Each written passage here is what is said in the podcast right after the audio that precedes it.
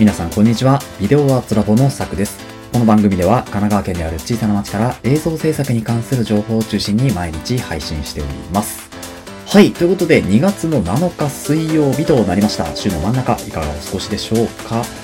えー、いや、もう2月1週間経ちまして、いかがでしょうか？皆様。えー、まあ寒い日だったりですね、こう、急に暖かくなったりっていうところで寒暖差が結構ね、激しい日になってくるかなと思うんですけれども、まあなんか近頃うちの方ではですね、梅がだいぶこう、あの満開になってきてですね、ああ、もうなんか春なのかなというのもですね、感じつつ今日もやっていくんですけれども、本日ですね、えー、最初トピックスからお話をして、その後メインテーマっていう形で移っていくんですけれども、今日のトピックス何かというとですね、シグマからですね、また新しいレンズの情報が出てきましたので、そちらについて触れていきたいというふうに思います。主にですね、E マウントと L マウントを、えー、使ってる方ですね、には結構朗報なんじゃないかなと思います。それから今日のメインテーマでですね、あの、 motionVFX という、えー、私もよく使ってるプラグインサイトになるんですけど、そちらからまた新作ですね。今回は、あの、 DaVinci Resolve、Final Cut Pro 両方ではなく、 Final Cut Pro 専用の、えー、プラグインになりますので、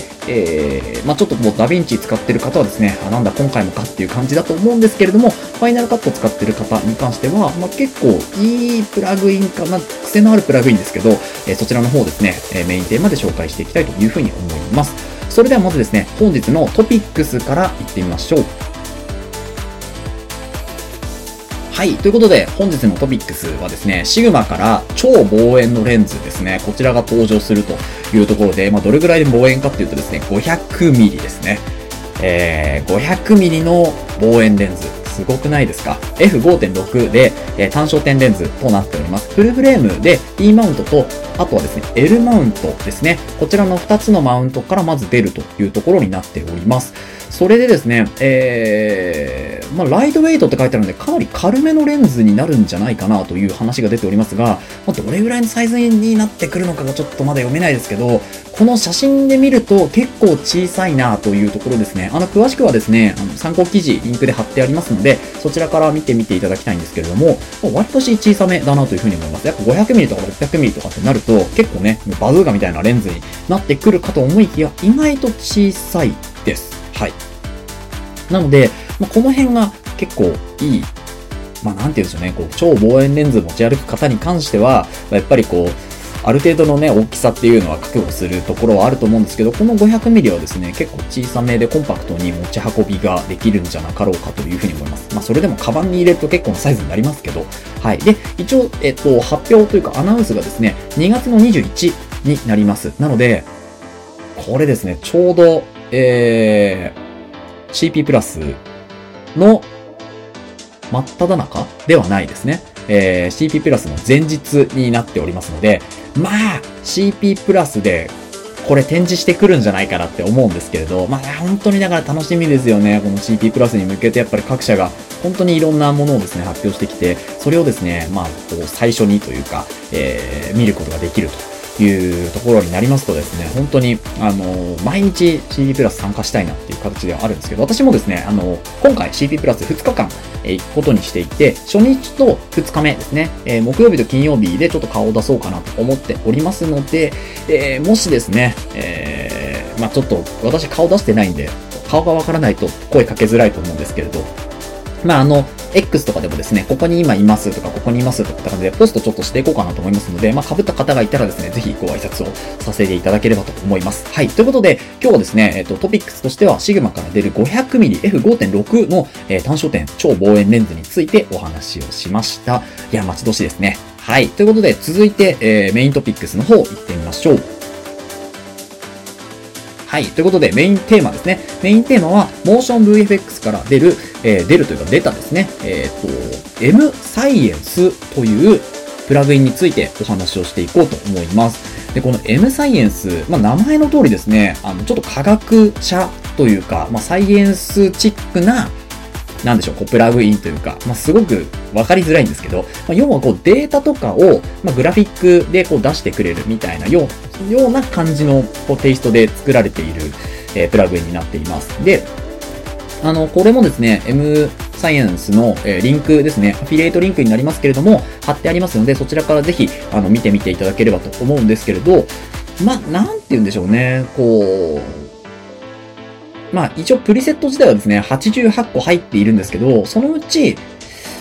まあ、結構バランスはいいというか、バックグラウンドだったり、エフェクトだったり、えー、それからタイポグラフィーとかですね。あとは、えっ、ー、と、インフォグラフィックって言って、これが先ほど言っていた、まあ、データを少し出すような形ですね。例えば、人型のもので、えー、上からこ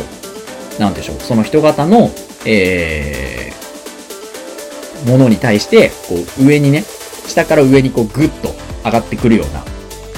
そういうデータって、データとかそういうこうモーションがかかっているやつですね。これ、 After Effect とかでもあるんですけど、まあ、ついにですね、ダヴィンチでも、ダヴィンチじゃないや、えー、 motionVFX でも、まあ、こういうの使ってくれるというところで、あの、まあ、だいぶ使いやすいっちゃ使いやすいと思うんですよね。うん、なんですけど、使いどころが、なかなか難しい部分ではあると思うんですよね。こういうのをドラッグドロップでできるっていうのはすごくいい、えー、ものだと思うんですよね。モーション VFX の基本プラグインに関しては、ドラッグドロップするだけで、こういうのが、ま適用されるっていうところがあるので、で、後からですね、そのパラメーターの調整っていうのも自分でできます。なので、色を変更したりとかですね、あとはそのパラメータを変えたりとかっていうのが、本当に容易にできるので、そこはすごくありがたいんですけど、ま使いどころに、こう、難儀するプラグインもなくはないと思うので、今回がまあその一例なんじゃないかなと思うんですけれど、一応ですね、88個プリセットが入っています。で、今回のプラグインに関しては、えっと、 Final Cut Pro 専用になってますので、まだ DaVinci Resolve とかですね、プレミアとか、あとは After Effects とか使ってる方は使えません。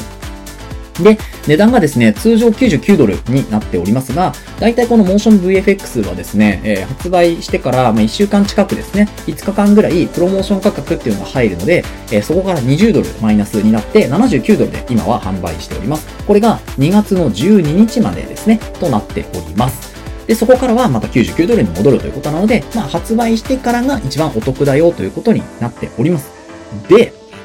でですね、あの、まあ、使いどころというか、まあ、どういうプラグインなのかっていうのを先ほどお伝えしましたが、やっぱりこう、あの、なんでしょうね、こう、なんていうんですか、ディスカバリーチャンネルとか、あとはですね、ドキュメンタリーとか、それこそ、まあ、ちょっとシネマテイストみたいな、そういう作品撮りをする方には結構、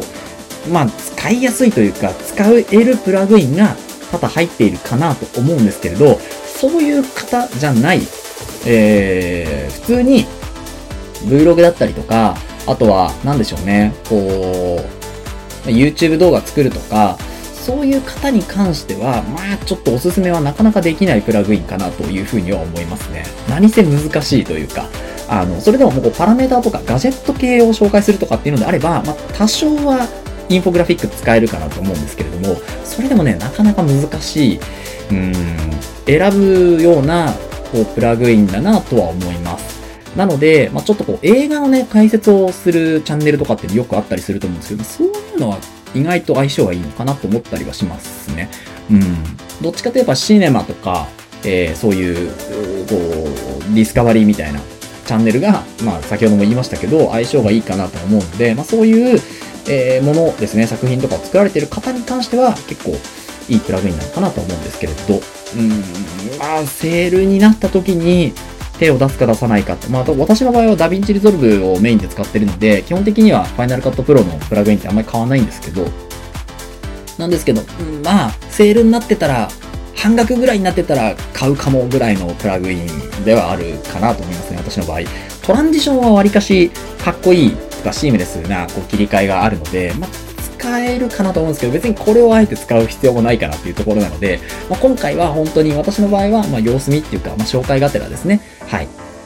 にしておこうかなと思いますね。どちらかというと、その前に出した、あの、M レビューっていうのはですね、結構気になっているので、まあ、そちらの方もですね、紹介ポッドキャストを撮ってあるので、えっ、ー、と、2つか3つ前、もうちょっと前かもしれないですけど、えー、そちらの方を合わせて聞いていただければ、えー、嬉しいなというふうに思います。はい。ということで、本日はですね、M サイエンスというモーション VFX から出ました、え、プラグインですね。ファイナルカットプロ専用のプラグインになりますけれども、そちらのご紹介をさせていただきました。はい。ということで、本日は以上となります。この放送では、小さな町から映像制作に関する情報を中心に毎日配信しております。気になるトピックスに対する質問や感想は、メールフォームや Google ではないですね。Spotify のコメント欄、YouTube のコメント欄から随時募集しております。X や Instagram、ブログもやってますので、ぜひ遊びに来てください。それではまた明日、お耳にかかりましょう。